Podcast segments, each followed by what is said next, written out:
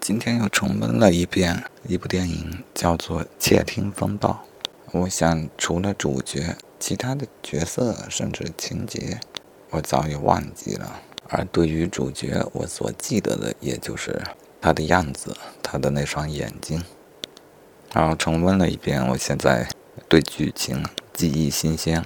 故事讲的是民主德国的时代，有一位作家啊和他的演员妻子受到了安全局的监听啊。这位作家原本是根正苗红的，但是他的朋友的一些境遇，让他的思想开始发生了转变。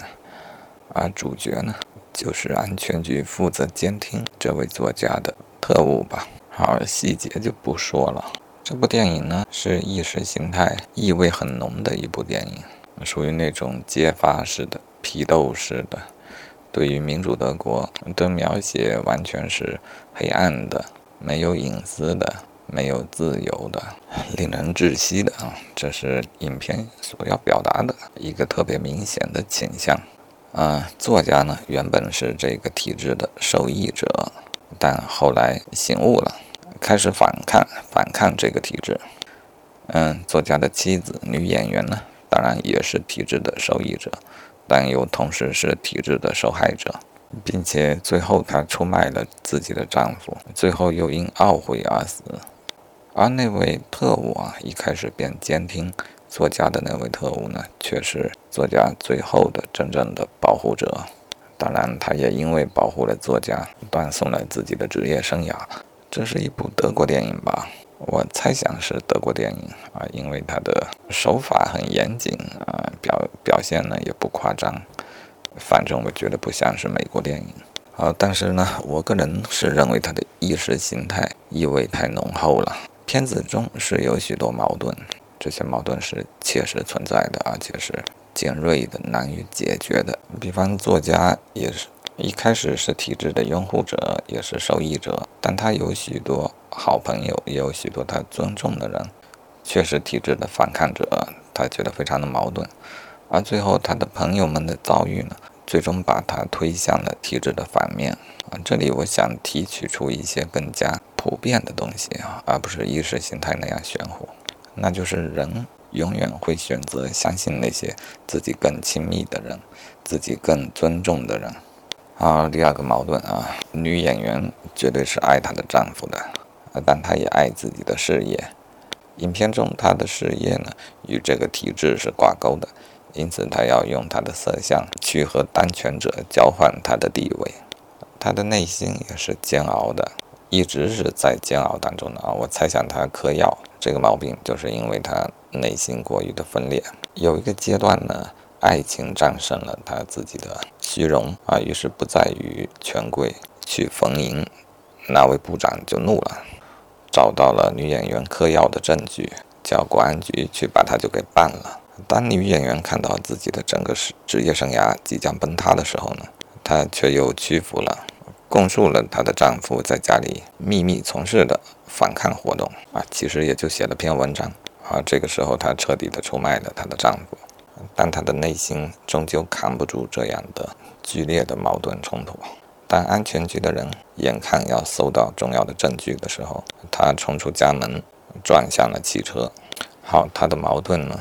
他的人生的痛苦究竟来自哪里？体制吗？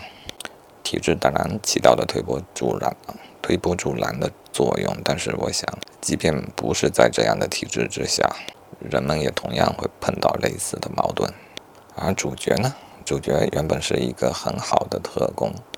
呃，善于审讯犯人，但是他在监听作家和他的妻子的生活这个过程当中，慢慢的发生了一些改变。作家和妻子的生活究竟是哪一点触动了他，还是潜移默化的改变了他呢？啊，这我便不得而知了。但我可以肯定的是，一定是那种正面的、积极的，能够打动一个人内心的。而且我相信，还是感性的感情，最终改变了他，啊，因此最后他成为作家的守护者。后期的监听呢，他都在很努力的编造出虚假的记录啊。为此，他甚至几乎编出了一部舞台剧，因为他在记录中说，作家其实在和朋友们讨论舞台剧的事情。好，到了最后，作家的妻子供出了重要的证据——打印机的所在。主角就先赶到现场，偷偷的取走了打印机，保护了作家。嗯，片尾片末的镜头特别让我感动，作家被保护了下来。过了许多年，柏林墙被推倒了，作家呢得知了之前所发生的一切，他写了一本书，并在扉页上将这本书献给主角。主角在书店里买到了这本书，店员问他需不需要包装，他回答不需要，这本书是给我自己的。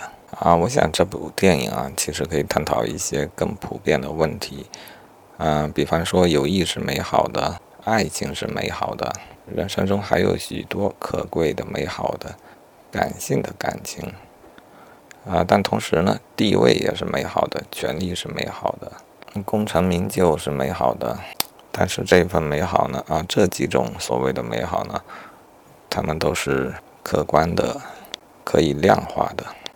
本片中的主要矛盾，我想就是在这种客观的、理性的追求与感性的情感的追求之间的矛盾冲突。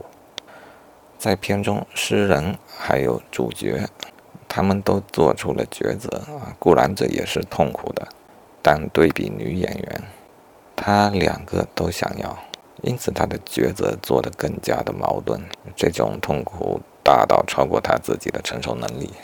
啊，我想啊，虽然这部电影已经获得了许多荣誉，但是如果他把视角更加聚焦于这一些更为永恒的话题呢，我相信它会成为更长时间的经典。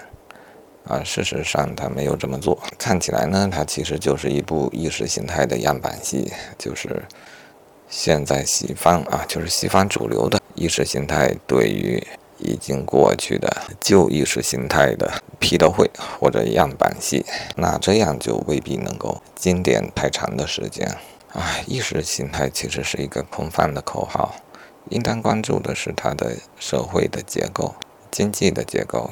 嗯，其实它实质上的差异呢，也就是在这一些方面。意识形态无非是竖起了一个个旗子，分裂成一个个阵营。我们更应该关心的是。那一些实质的问题，当然包括电影中所讨论到的那一些人性中的矛盾、人的欲望、人的情感、基本的正义啊，这是我们应当关注的。